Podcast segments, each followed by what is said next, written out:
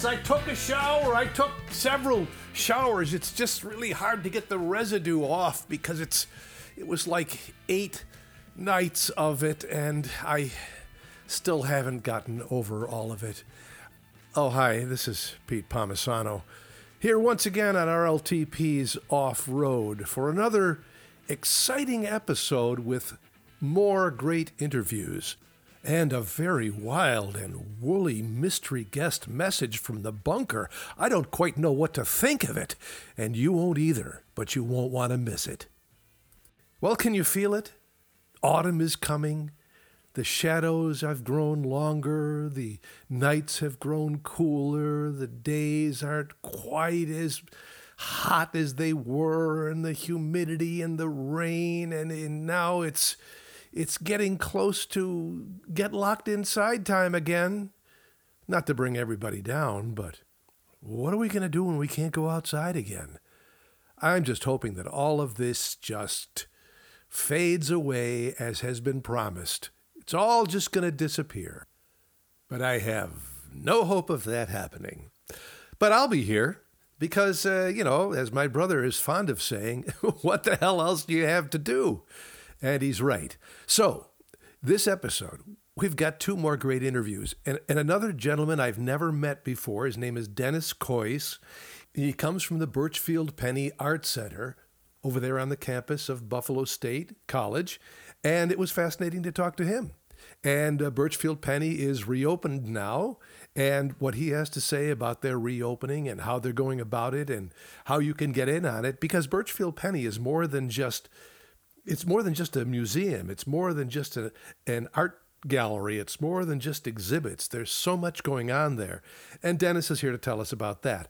And then a dear friend from, oh, not so very long ago, Tracy Snyder, who is one of the three young people who have taken over theaters in Buffalo in the past year just in time for the pandemic to hit. That's, that's luck for you. And Tracy is here, and she's a delightful young lady. I can't wait for you to hear from her, and she's going to tell us all about what's going on at Toy. And Toy has a very unique situation in the city, is that they rely on school kids, and there ain't going to be any school kids coming in this year, so good luck to Tracy. She'll tell you all about it. But first up, it's Dennis Kois from the Burchfield Penney.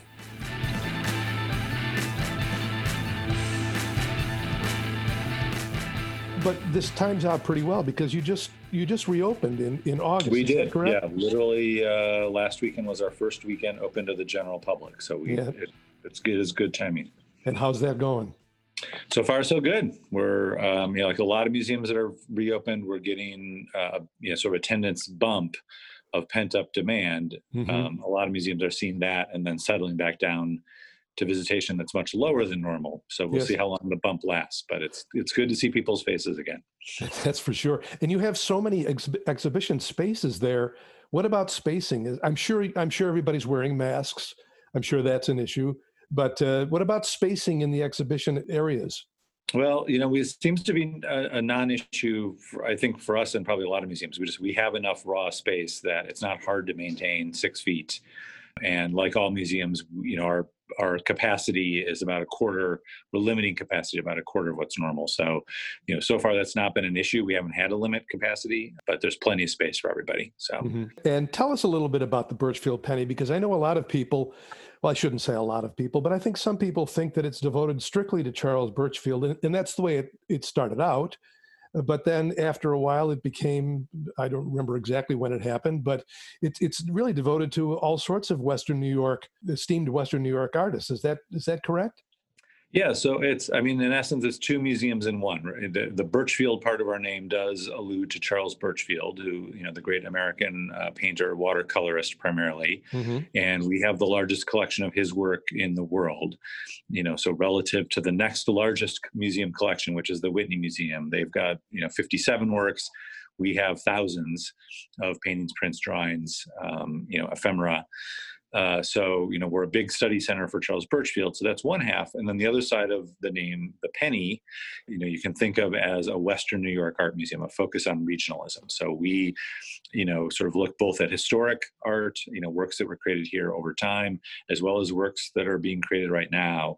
And a piece of that mission also, I think, really touches on a, a sort of community arts center mission. We you know, are here to engage with the community, engage with families, um, support art making, support creativity, um, creative economy initiatives. So uh, you know, it's kind of two institutions uh, mushed together into one.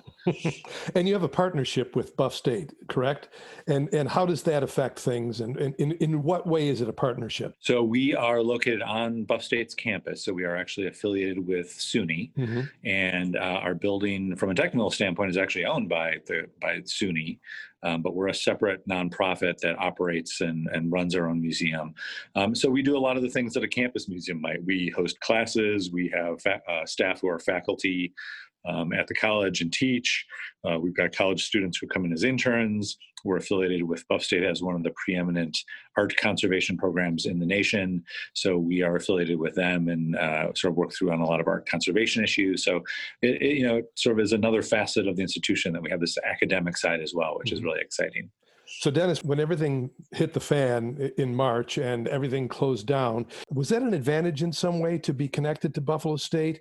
Or, I mean, I know that the building shut down, but in terms of maintenance and keeping up with, I don't know if the exhibits needed any kind of maintenance, but what happened when you had to close down? Did the building just shut down in, in entirely? Uh, yeah, it was. It's an unusual situation. I mean, certainly it was beneficial to have an affiliation with the college. It helps with things like maintenance and just ongoing care. Um, but it was, you know, an unusual situation. We closed down in March, you know, it, as for everyone, it, it unspooled quite rapidly from, you know, initially we just asked docents to stop coming in and providing tours. Most of them are elderly to within two and a half weeks, you know, we were shut down. And so we literally turned out the lights. The exhibits were still hanging here for five months uh, in the dark. We had art on loan from the Smithsonian, from other museums that wasn't able to be returned. You know, we had art out on loan to other institutions. So, you know, it basically just kind of froze everything in place. Eventually, we were able to slowly work our way to getting staff back in the building to start deinstalling those shows and prepping for an eventual reopening. But it was it was quite sudden when it happened. Did you have a switch over to a, a completely different set of exhibitions for when you opened in August? We did. So we um, obviously had to completely revamp our exhibit schedule. Uh, the shows we were going to be opening during that period uh, couldn't happen. Art couldn't be transported, et cetera. So we ended up curating an entirely new suite of seven exhibitions hmm. uh, from small to large. They were all curated remotely via Zoom and using, you know, online um, access to our collections database uh, by staff, and then those were installed in the weeks leading up to our, our recent reopening. So, with the exception of one or two small galleries, everything uh, in the center is now a new exhibit. So, it's all fresh content. Oh, fresh content since you closed originally in March. Yeah, well, and and content, yeah, and content that I think is, you know, these are exhibits that didn't necessarily. A few of them existed or were planned before the closure, but a couple of them really um, we added to the schedule or even curated from scratch to reflect the reality of what everybody's been going through. So, you know, they allude to uh, some of the works and some of the content, and uh, text, you know, alludes to the closure, alludes to COVID, alludes to the kind of isolation people have been through, alludes to the social upheaval and Black Lives Matter and uh, police brutality protests that have you know gone on, alludes to current politics. So, you know, we really, um, I think the staff did an amazing job coming around and coming back in with content that really speaks to people's experiences and what they've just all been through. So while you were off, you were all working, sort of. We were all working, yeah, uh, via Zoom and so on, and you were you were curating sort of a uh, a timely set of exhibitions for the opening. A, timely response, yeah, for the reopening. So, um, you know, I think people get a sense of that when they view these, and um, you know, it, it helps. I think, you know, art museums are great places for people to process their own lives and to understand their own place in the world. And so I think it's really incumbent on all culturals right now to be thinking about how do you integrate what's just happened into your program? How do you give people the space and the time and the opportunity to to understand what they've just been through? And I think that's one of the great um, you know opportunities that we have as an institution. So we're trying to trying to avail ourselves of it. Well, I find that really interesting that you were able to find works that uh, reflected the situation in some way. I mean, how did were you in communication with other museums and other artists? That how did you how did you determine what things would fit? It, it, to me, that's sort of miraculous. Well, you know, it's it's um, everyone's got their own experience of this, right? Everyone's, you know, some people have found, um, you know, the the introverts among us have found great solace in this shutdown, and the extroverts have been, you know, itching to get out, and everything in between. So, you know, we have a large enough collection of artwork that we are able to find work that can speak to different facets of this experience. And some of it's quite literal. I mean, we have a really interesting painting uh, that a painter Michael Mararian did 10 years ago that shows a child in a Superman suit with a surgical mask on. Wow. Um, you know, this was done 10 years before COVID. Mm-hmm. And so mm-hmm. it has never seen, you know, that painting always seemed a little strange. And now suddenly it seems quite prescient. you know, other works that were chosen really are much more um, oblique references or abstract references to, you know, recovery, to health, to um, disease, to um, you know social upheaval to you know personal politics to you know there's a lot of different facets you can mine in this. So there there it, it wasn't as hard as you would think to find um, works that speak to the current moment. Well, I suppose if you know what you're doing and you have a, a mind that, that is focused on that sort of art, that that of course you can sort of reach into the into the uh, collection archives of your brain. yes, absolutely, and into the collections. Yeah, and you have other things going on there as well. I mean, uh, the the Burchfield uh, the Burchfield Penney Art Center is not just a museum; it's not just exhibition space. You have other things going on as well as tours and classes and so on. Do you have anything else going on?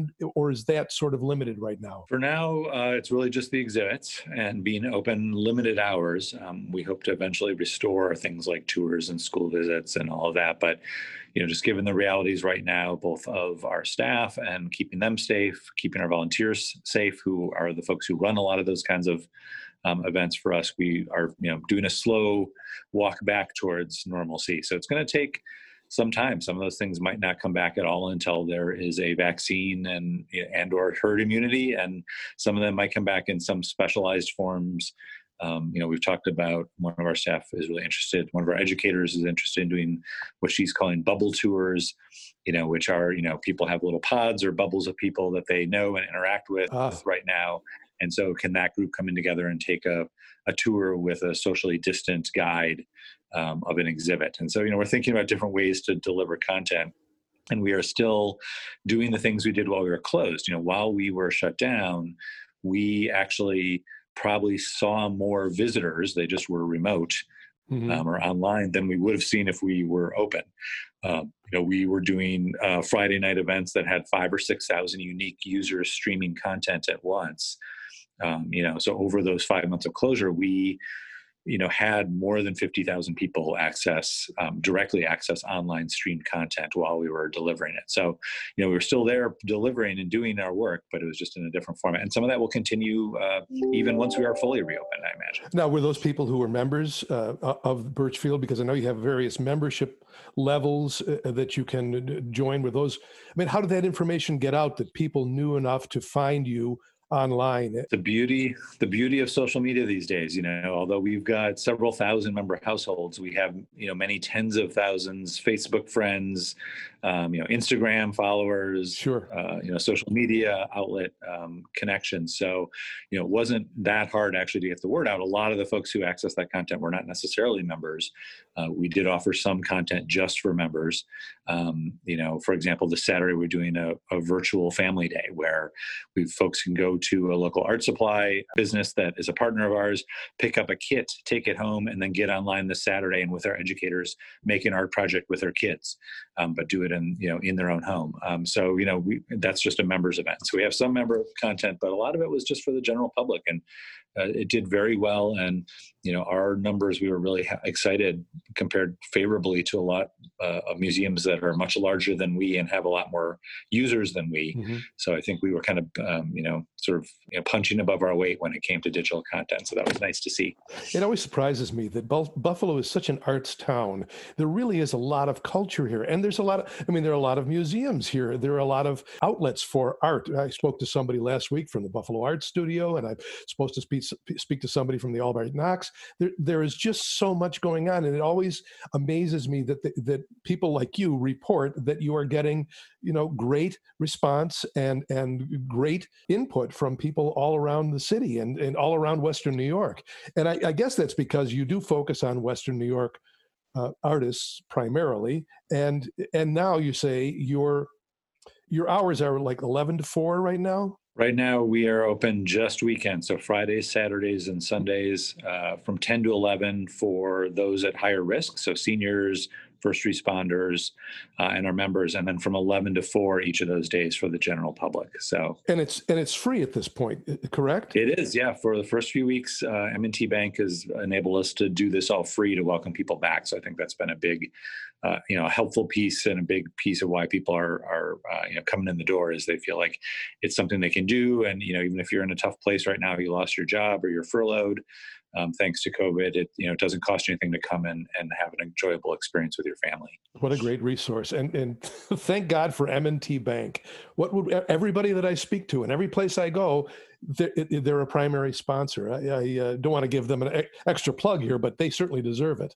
They, they, certainly deserve it. I think they're a great supporter of you know Western New York culturals as a whole, and you know relative to corporate support I've seen in other cities that run museums, and I think they really are in the top tier as far as the way they approach this stuff and the ways they think it's important to their community. Yes, they are. Dennis, can you tell us anything about what's coming up? Anything? Any hints about the future? How do you see things? Uh, uh, panning out do we wait until there's a until there is some kind of a cure or some kind of a, a vaccine or do you see things opening up? Do you have plans already in the pipeline or are you basically saying well we'll do this or this or this depending on how things pan out? It's a little bit the latter. I mean, I think you know it's tough right now for everyone, you know, culturals included, to to do any kind of long term planning because you just don't know what the timeline is. Right, this could be six months, it could could be sixty months. We just don't know. Mm-hmm. So you know, I do think you know we will eventually see a return to normalcy. At some point, this will be addressed, and you know we'll be back with symphony tickets and going to see art exhibits and doing the things we all used to do. But I do think there's going to be some long term permanent change that this will have wrought. You know, it's going to change the way culturals work, certainly, and um, the idea that we all have to you know work in a building every day as opposed to sort of this mix of home and um, on site it's going to change how much content we understand we can deliver online. So even once things are back to normal i think you'll see a lot of culturals doing a lot more online content delivery. Mm-hmm. this really jump started that in a way. Um, you know culturals were maybe lagging behind the wider culture in their their engagement with digital content and i think now we've leapt ahead um, so you know, some some of those things will continue, but until we know more, it's it's really tough to plan. Well, Dennis, I forgot to ask you this: Did you have any major events that had to be canceled that were particularly damaging, or or uh, you know, financially or otherwise? That that were, I'm sure there were major events during the past five months that that maybe had to go by the wayside. Oh, sure. I mean, everything. You know, we've we've had lots of impacts. Um, you know, as as most culturals have, everything from you know, we had to cancel our our gala, which is one of our big fundraisers, and delay that by a year. Mm-hmm. Um, you know, we had to cancel a lot of private rental events. You know, weddings and corporate events obviously didn't ever happen. Sure. Um, you know, so there were big revenue impacts from that. Um, and then our exhibit schedule. I mean, we had we had shows scheduled. You know, like most museums, we plan two, three, four years out, and so the schedule is a pretty finely tuned uh, machine. and once you throw a five month, you know, monkey wrench into it, it really has a, a, lot of echoes. And we're still dealing with how to juggle, you know, commitments to artists, commitments to um, loans, other kinds of things that um, you know have, have, been made challenging by all this. But we'll it all gets sorted out. Yeah. So, so you have a lot of online things going on now, and you're open on the weekends for free throughout the month of August. Mm-hmm. Anything else you'd like to promote before we uh, say goodbye here? I just think it's a great time to come in and you know bring family, bring friends who are close to you, and take a look at what's here and talk about the experiences that you know you've been through. Um, you know, this is a this is these kinds of places are just great to understand our own place in the world and kind of the arc of human experience. And so i just encourage everyone don't don't think of it as a nice to have. Think of it as something that you really need to do for your own mental health and sanity is get out listen to some music see some art uh, do some things that help you understand um, what you've been through and that'll help us all move forward. You don't have any music programs going on right now though do you unfortunately? We don't right now no. That those we haven't figured out how to get launched yet but we're hoping by this fall or film programs. I've been there for things of that nature. We're hoping by this fall we'll be able to do um, some some of the music programs, at least, um, you know, we've done some of them remotely, but we're hoping to eventually be able to restore some of them in person. We'll see how it goes. Well, Dennis Kois, I really appreciate you uh, joining me today, and and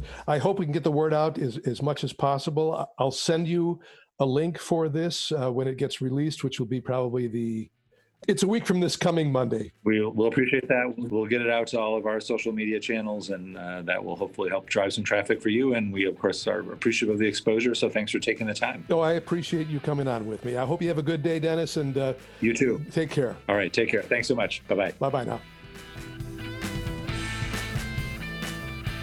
Dennis Kois, Burchfield Penney Arts Center.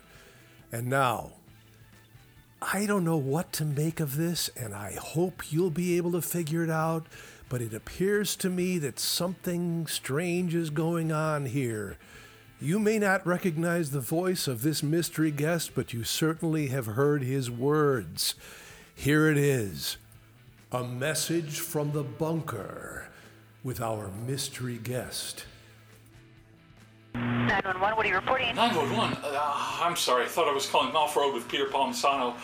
Uh, I'm a little upset about this thing outside my house. Did you see what it was? No, it's it hides out by the trees. It comes back every night. Okay. You've had problems in the neighborhood before? You know, I haven't left my house in months, since March. All the theaters are closed and classes are all online. But there's this thing right by the tree line of my woods. Uh, it's watching me. Was it a person or an animal? Oh my god, there he is! Do you see him now, sir? It's coming across my lawn, right towards my house. Oh, and the guy is on foot. Yeah, and the the feet are huge. Is he a black male or a white male? Did you actually? Why are you gotta go in that direction with this? What's that about? Okay, but it is a it is a person. I I don't know what it is. Listen, you gotta get this message to Pete Palmisano Off Road Radio, please. Oh, it's coming right in my window! Uh-oh. No! No! Hello? So what should I do? What do you think? Should I, should I call somebody? I don't. I, I really don't know what to do.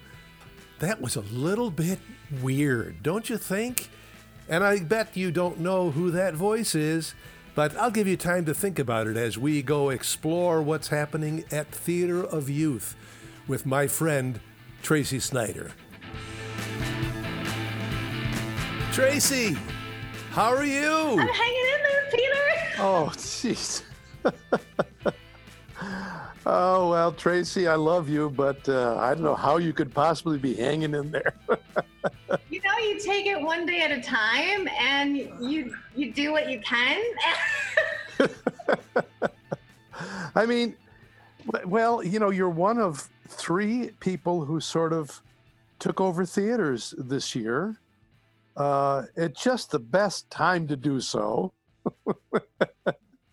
you know what, you, are the you're the you're the last one on my list uh, because I was waiting. You know, I was waiting, hoping that you'd be able to have something to tell me uh, yeah. uh, that was different from, oh my God, what are we gonna what are we gonna do? And uh, so so here we are and I, you look great you look like you're still you know optimistic and and positive and if i'm anything else peter you know it's positive. I, I, I do know that. I do know that. Well anyway thanks so much for doing this. You know i i uh, as i said you're the last of the people who just uh who i just wanted to say well uh good luck and uh what did you do in a previous life that brought you to this hell you're now living? And clearly, uh, you did something really bad. But no, this is a good thing. This this is a, somebody told me several several several interviews ago. She said, you know, nonprofits, we we don't look at pr- problems. We look at them as opportunities. It's challenge. It's an opportunity. So, how's your opportunity been going?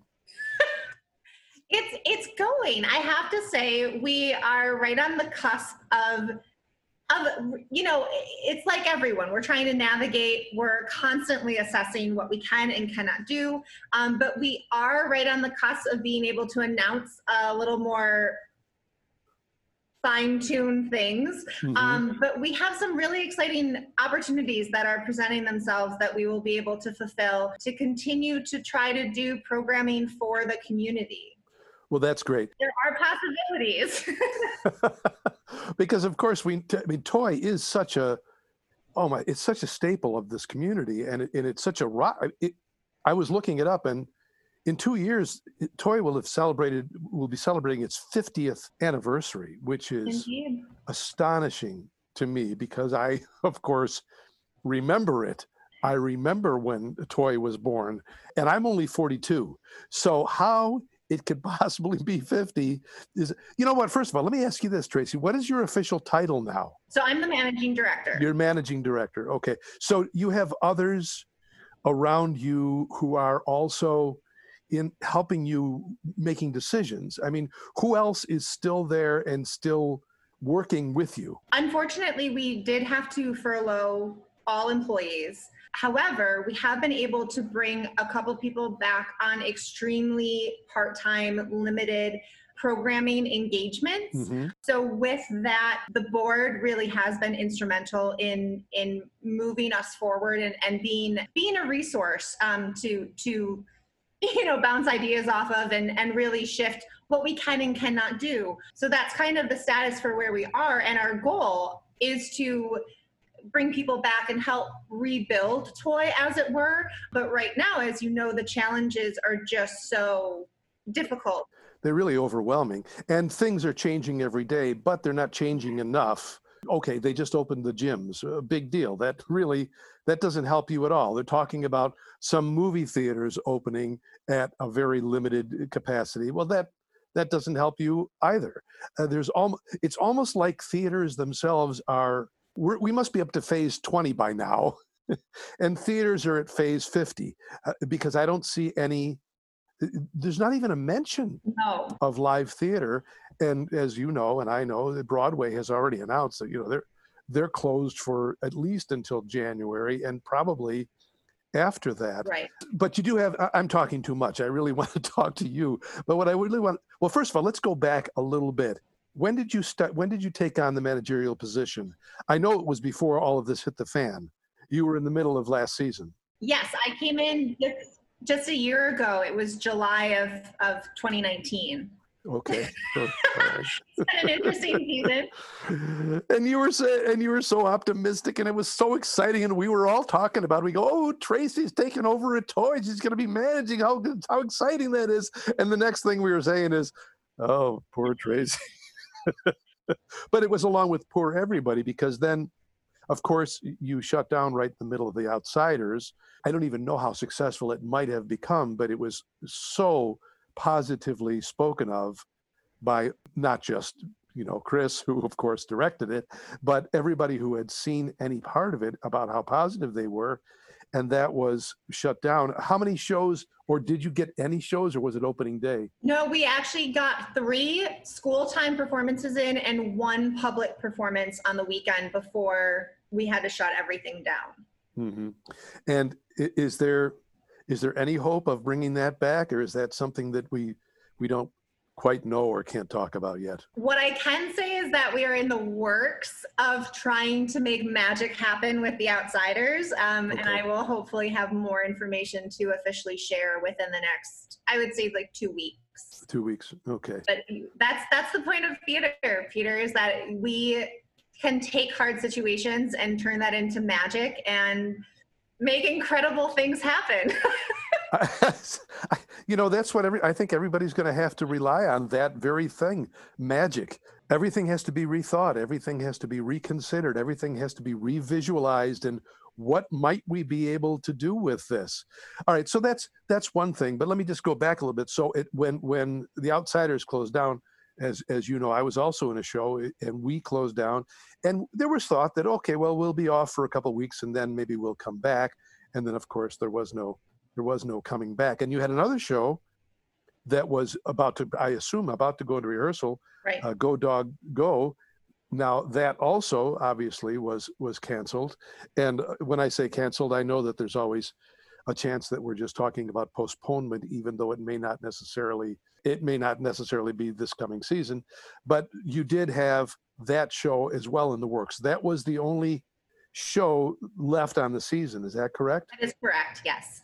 and then you had some summer things of course because i know you have a big uh, summer programs and all of those did, did those continue were they done virtually Yeah, so we were able to translate everything into virtual. There were only a couple programs that we did have to cancel because of rescheduling and, and conflicts with teaching artists and, and low enrollment and things like that. But otherwise, we transferred, I think, 13 classes this summer to Oh. virtual. Wow And then we're planning a full fall virtual workshop session as well. So I saw that. I saw that on your website. Well, let, us just let's skip over. The, so what did what did happen in, with the thirteen? When you say thirteen classes, you don't mean thirteen individual sessions.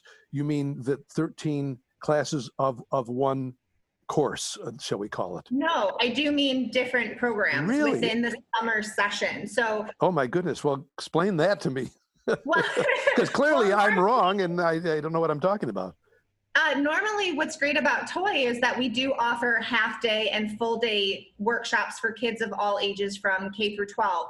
Um, but because of the virtual platform, we we felt it was not in anyone's best interest to offer you know three, four, six hour programs because no. that Right. is tedious, especially after the the spring semester with schools. Right. So we we looked at what was the best option. We still wanted to offer programming and really give a virtual platform a go because Toy has never taken part in anything virtual like a lot of other companies. Right. And we had different workshops again for different age groups that we were able to translate online. So they were week long classes. There were two programs that were two weeks, but they were all an hour per day to help fulfill that original program. And we had amazing things happen. We still did a final presentation. We still created like a workbook that the kids drew things and created their own story. And we were able Oh, how wonderful. save that and send that to parents. So we still had, you know, quote, final presentations, but they just look different this summer than they have in the past. And how did you reach out? Well, first of all, who was involved? Who were the teachers involved in this? Oh, goodness. We had Alex Malaise, which was wonderful to have her back. So Alex Malaise and Chris Kelly. Mhm. We had Dan Torres. We had Sue McCormick. We had, I know I'm forgetting No, I'm, people. I'm gonna I'm gonna stop you. I'm gonna stop you because you're gonna forget people, and this way we can, we can just blame it on me. Peter interrupted me, and I was gonna get to you. so then, how did you recruit uh, students? Uh, were they all had they all been signed on originally, or did you? We did have a really decent number of students that were enrolled from the spring, right? We we had announced summer workshops in January. Mhm. And so we did already have some kids registered. And then, of course, we did lose some because parents and students didn't want to continue virtually because of you know the school situation and it was just so overwhelming. But then once we launched it some of our numbers were a little low but then as the summer progressed we did you know we we channeled our social media channels our tas spread the word. We did some light marketing um, just because again we were trying new things. So we're hoping we already have a lot of people that had taken two or three workshops this summer and they're already asking for the fall so we're hoping that we build momentum from those that have already taken classes but then also reaching out to new venues and and new streams to try to get more students to experience what toy has to offer Do you? I, this is the impression I got. Do you get a lot of repeat students? you People who kids who were you know started out when they. What's the youngest that you have? so we do offer k so kindergarten so five six years old Oh my goodness. I know. Sometimes those are a little more challenging online, but Well, I'm just trying. I'm just trying to imagine that you know the parents there with them with their little iPads and so on.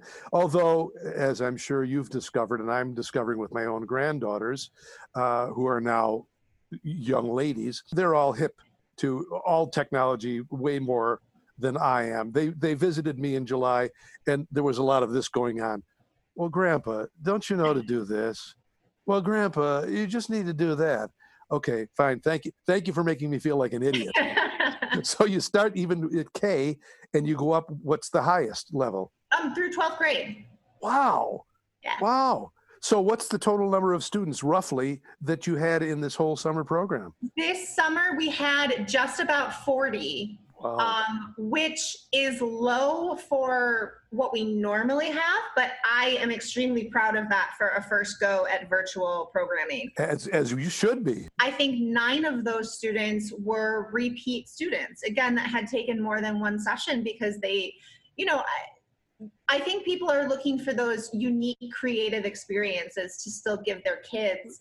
Um, I think what we're going to find is that kids and families really need creative outlets because I, you know, I have a suspicion that some art programs, not all, but some will be limited or cut with these new schedules whether it's Yes. you know a hybrid or or virtual and so i think i think theater programs are so vital for so many reasons and we need that creativity Tracy, I, I meant to go. I meant to ask you this, and, and, and these are sort of my standard questions because I really do want to know about uh, what happened during quarantine. Obviously, the whole theater was was shut down. Is there something about the Allendale Theater, which is it's practically a historic landmark in Buffalo?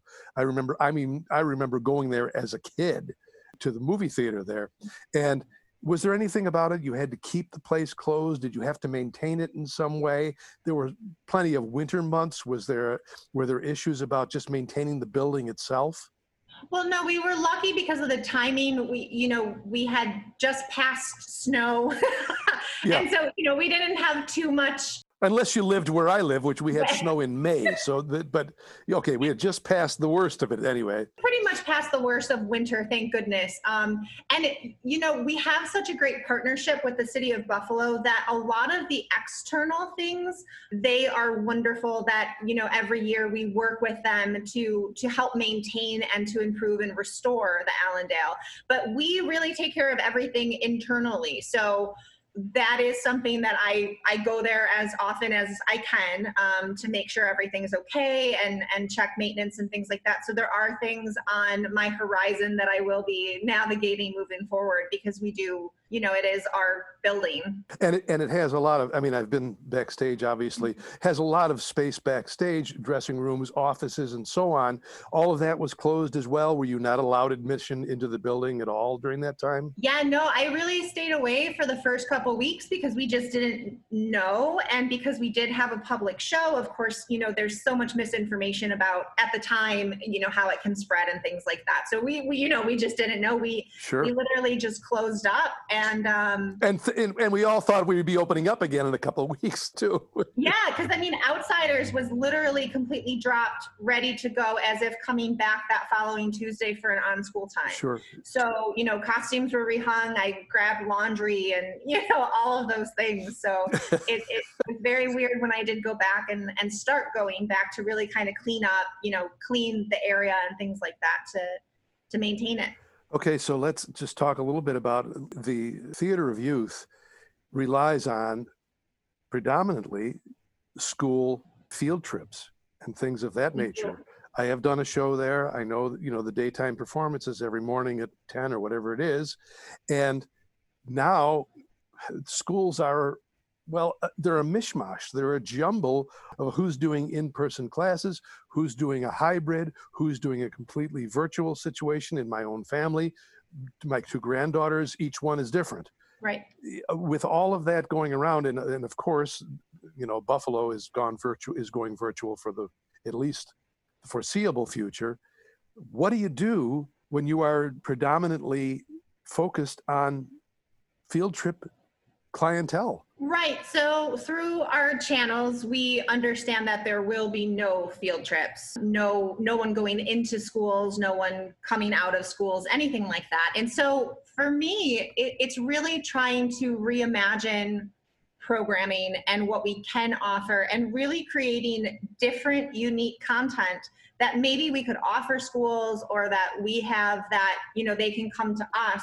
And creating programming in that way it it at this time it will not be your typical main stage Sure. production because we can't we can't gather we can't even get actors together to an extent. So so that is just going to look different for you know the next 12 months while we we navigate what what the next in-person gathering can look like because as as you had already said you know new york state they haven't released any guidelines for theaters so it, it's just very challenging Well, for those who don't know, the Theater of Youth does one performance, one evening performance, usually uh, for a show, and then the rest are on school time performances. Is that correct, or do you do more than one? Orig- I mean, in your in your previous configuration, the first weekend you start with an an evening performance, correct? well that, that is how it used to be um, this past season we did stop evening performances Oh, you did.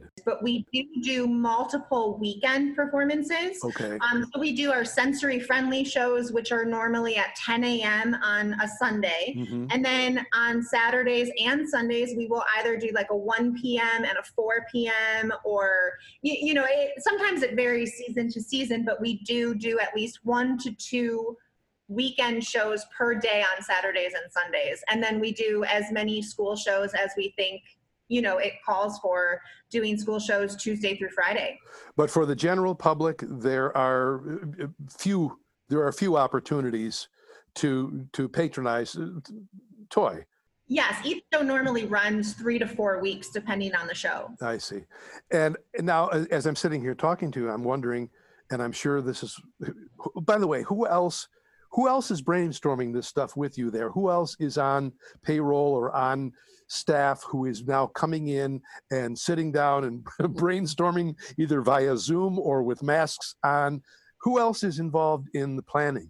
Well, we have our education committee. They've been instrumental. We have our board, like I said. Mhm. And then also this summer, I, you know, I was really trying to brainstorm with our teaching artists um, because a lot of them are returning for the fall and then, you know, hopefully the spring. Mhm. And so our TAs are a great source of, of inspiration and creativity. And then it is, you know, just reaching out to even other theater companies to see what they're doing Mhm. and and really trying to survey our our patrons, our our parents, our, our students and, and all of that. And I, I just didn't know who was who was helping you. you know, who's helping you make these decisions? It's your board, obviously, and I just didn't know if there were other uh, from the artistic side of things as opposed to the managerial side of things who are offering suggestions. We we all know Ken Shaw is you know just a brilliant font of creativity and inventiveness, and nobody would ever argue that point. I'm sure you've thought of things uh, in terms of sending things out to the schools video wise and and having them because god knows teachers are going to need a break and if they could get something from you whether it's 15 minutes 20 minutes an hour whatever that would be a lifeline that many would be very anxious to grab onto. So what can you tell me has been discussed? And you tell me what's been discussed and then what little you can tell me has been decided because we're getting awful close to the opening of school Right. Well, one of the big things I can share is we are partnering with Independent Health, Mhm. and um, we we've been in collaboration with them for many years now, and we're so thrilled. We, we're both on the same page to shift things virtually. Um, so we will be creating a series of workshops to partner with their programming, um, their Fit Kids program. So we will be creating short videos for them, and and really focusing on arts and acting and theater within the the challenges that the Fit Kids program does. Um, I actually have been in talks with Ken Shaw about some other design, you know, creative workshops that we're trying to brainstorm to brainstorm to move forward. Mhm. And then again, it's working with the TAs with the workshops and what can we offer. You know, the in-house workshops is such a varied programming that we offer. And so what can we do that we do normally do, but how can we shift that and move that into education more for teachers as a resource for them, as you were saying, even to give them, you know, 10 minutes here or there. Um, so that's, I don't have anything definite like we're doing A, B, and C. Um, but these are all things that are in the works that we're we're processing. Talking about, yeah. Well, because I did notice online that you do have you have announced some fall workshops September through November, unless that is you know old information. I assume that the website is uh, is up to date. Yes. Yeah. And that's what you is that what those are referring to? So that those are the typical programs that we offer to the community. So those you have to register for those events, much like our summer workshops. Uh, just out of curiosity, when you look at a theater like like the Allendale, where there are what 450 seats Mhm. roughly, Yep. did you did you consider what would we what could we do? How many could we fit in here safely if if you went to, let's say, evening performances? Uh, every other theater has done that, even though that is not what you guys do. Could you fit a reasonable number of people in there to see a live performance, or is No, the challenge is as much I had heard Lorraine's interview and I know that she got out her her, you know, Her- her little tape measure. which I also did. and it was something like 50 57 out of Yeah. 259 people so Yes, so we normally hold, um, we have a couple seats that are, are roped off. So our typical house is 445 seats. mhm. In order to follow the safety guidelines of six feet social distance, it would drop us down to 90 seats, okay yeah well which is not awful. However, when you look at, you know, it's, it's a practical business matter, unfortunately, in these times right now, that it's just not financially viable for us to open with the cost of expense to put on, you know, even a two person show right now. You know, just thinking about the the structure and the landscape, we are a very different audience base because, you know, I know a lot of adults are ready to go back into theaters or stadiums or concerts. But when you're talking about again K through 12 parents and kids, I think it's a different culture. I, it's hard enough for these parents, and God bless them for trying to make decisions about if they want their kids to go virtual or hybrid or in person. You know, it's it's. I watch all my friends with their little ones, and it's it's it's so challenging and scary and odd. Yes. Just what an odd time to be where we are. Um, but I think we're a different landscape because we are focused on children. So even if we shifted to evening performances, again, I, I, I think it's very challenging. yeah i was I w- I wasn't even really thinking of evening performances i was just thinking what if you did weekend performances during the because just like teachers need a break parents are going to say where what can i do with my kids this weekend and if they had let's just say for example go dog go and it, it was running eight weekends just throwing numbers out here and it was only on the weekend uh, so so kids could come and see it with their parents. Still the most you could fit in was 90 something people and so the, even that is not a obviously i'm thinking of these things now. It's, it's like uh, uh, i'm thinking of them for the first time but i'm sure all of you have been Yeah, and well, it's also hard because again, we don't have New York State guidelines. So yes, that is an option. That is a plan in the back of my head, but we just don't know the the when and the you know the exact how from Mhm. government legal standpoints. i'm just trying to figure out a way to make some money for you people I know, I know. It's you know, it, it's very challenging. And and toy, we we are a nonprofit, and so we do, you know, we do need the community to, if they can make a donation, even just the cost of what a, a general ticket would be, that would be very helpful. It would be really beneficial. do you ge- generally do any fundraisers in a normal year or is it are you strictly uh, dependent upon ticket sales and you know f- field trips and so on No, we do do an annual fundraiser that has typically been called the Brew Bash. That actually was scheduled for May this year, but Of we course. had to cancel. Um, so we do do an annual fundraiser. We do do annual donation drives, um, such as our year end, our fiscal year, but then also the year end uh, of the calendar year. So we do have multiple um, options, but I think you know most people are are just geared towards ticket sales and you know the cost of their performance. Sure. And of course, as as somebody told me in a recent podcast, any donations of course of course we'll accept donations of course you know go to our website there's a place on there for donation always willing to accept donations if you're if you're a nonprofit um, is there anything else you can you can announce about the season that well clearly there's not going to be a regular season obviously as with everybody else. There is probably hope that either the either the outsiders or go dog go or both might appear in a in a future season or even in a future time frame of this season maybe mm-hmm. maybe next i don't know january february march if things ease up and if we finally move into phase 52 which will involve theaters so right now all you have going for you are these uh, of virtual workshops that you're going to try to offer in conjunction with independent health Mhm. and you're going to offer to schools and uh, try to get some of your product out there and and keep the kids you people are so important because this is where all of our audiences come from Right. i remember the first time i saw a play. I remember the first time i saw shakespeare in the park for example. I remember the first time those things happened and the impression that it made on me. And we're not going to lose this whole generation just because we've lost one season or a half a season or even a season and a half. We're not going to lose them but but we have to somehow keep them hanging on. Yeah. keep them interested keep them focused on the concept of of live theater which is what toy does so beautifully Absolutely. The yeah, li- live theater.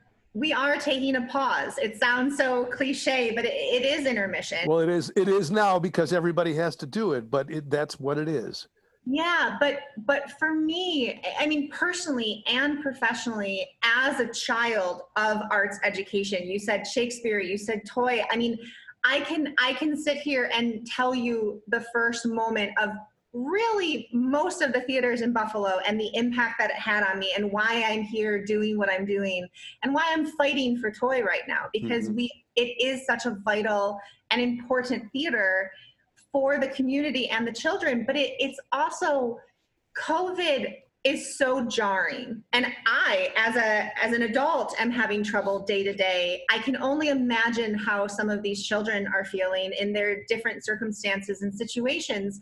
And they need creativity. They need you know that's why toy is special because we give them a place that is theirs Yes. that we tell their stories we share their feelings their reactions to things and it, it is about that spark of imagination that spark the the joy and wonder the worries and wonder of childhood and and so it's really connecting that back to simple creativity and and letting them have a voice in the programming what they're seeing what they're offered and and giving them different ways to cope with their feelings and what they're going through whether it's school or covid or, or whatever it might be and i think that we can we can offer that to them And let's not forget that not every large city or mid-sized city has a theater of youth.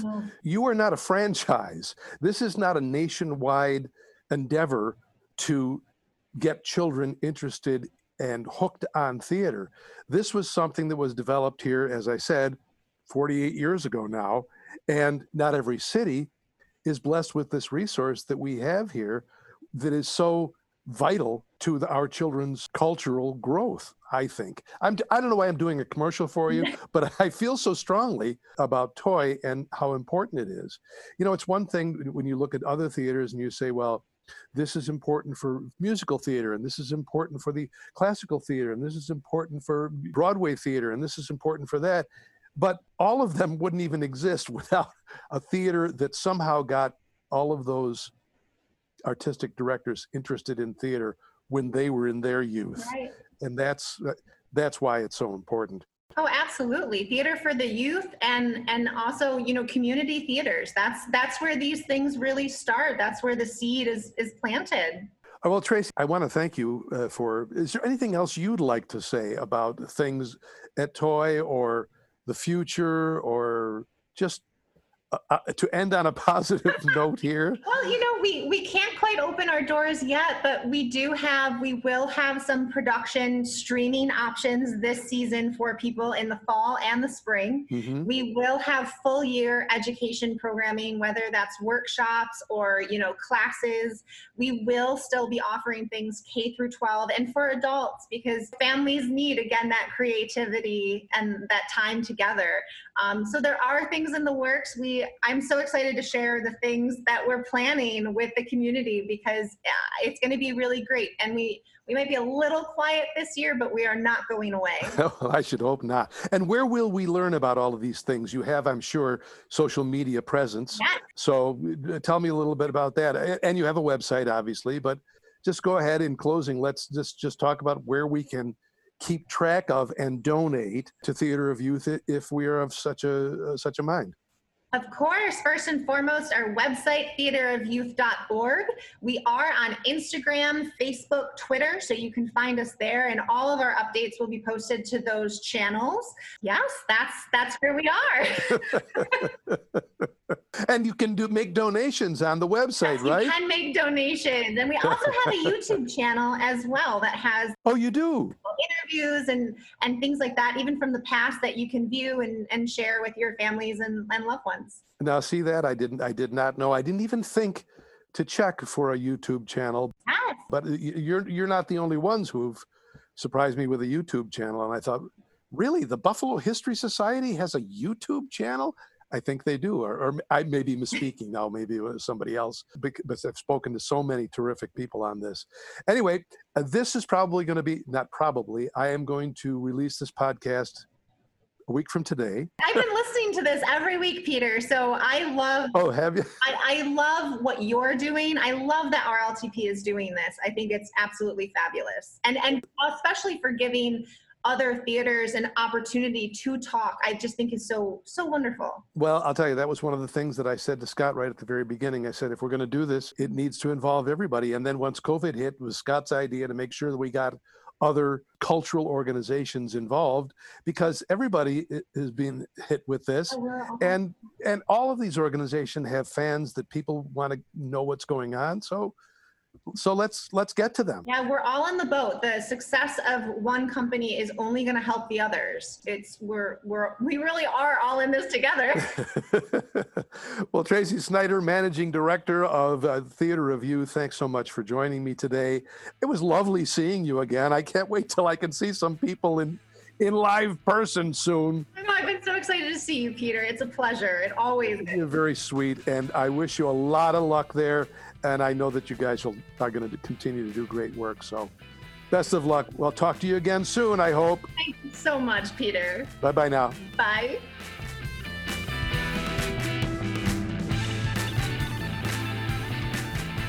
Yes, I scrubbed. I used a, a loofah, but it, you know, it wasn't any, it wasn't any match for the layers and layers.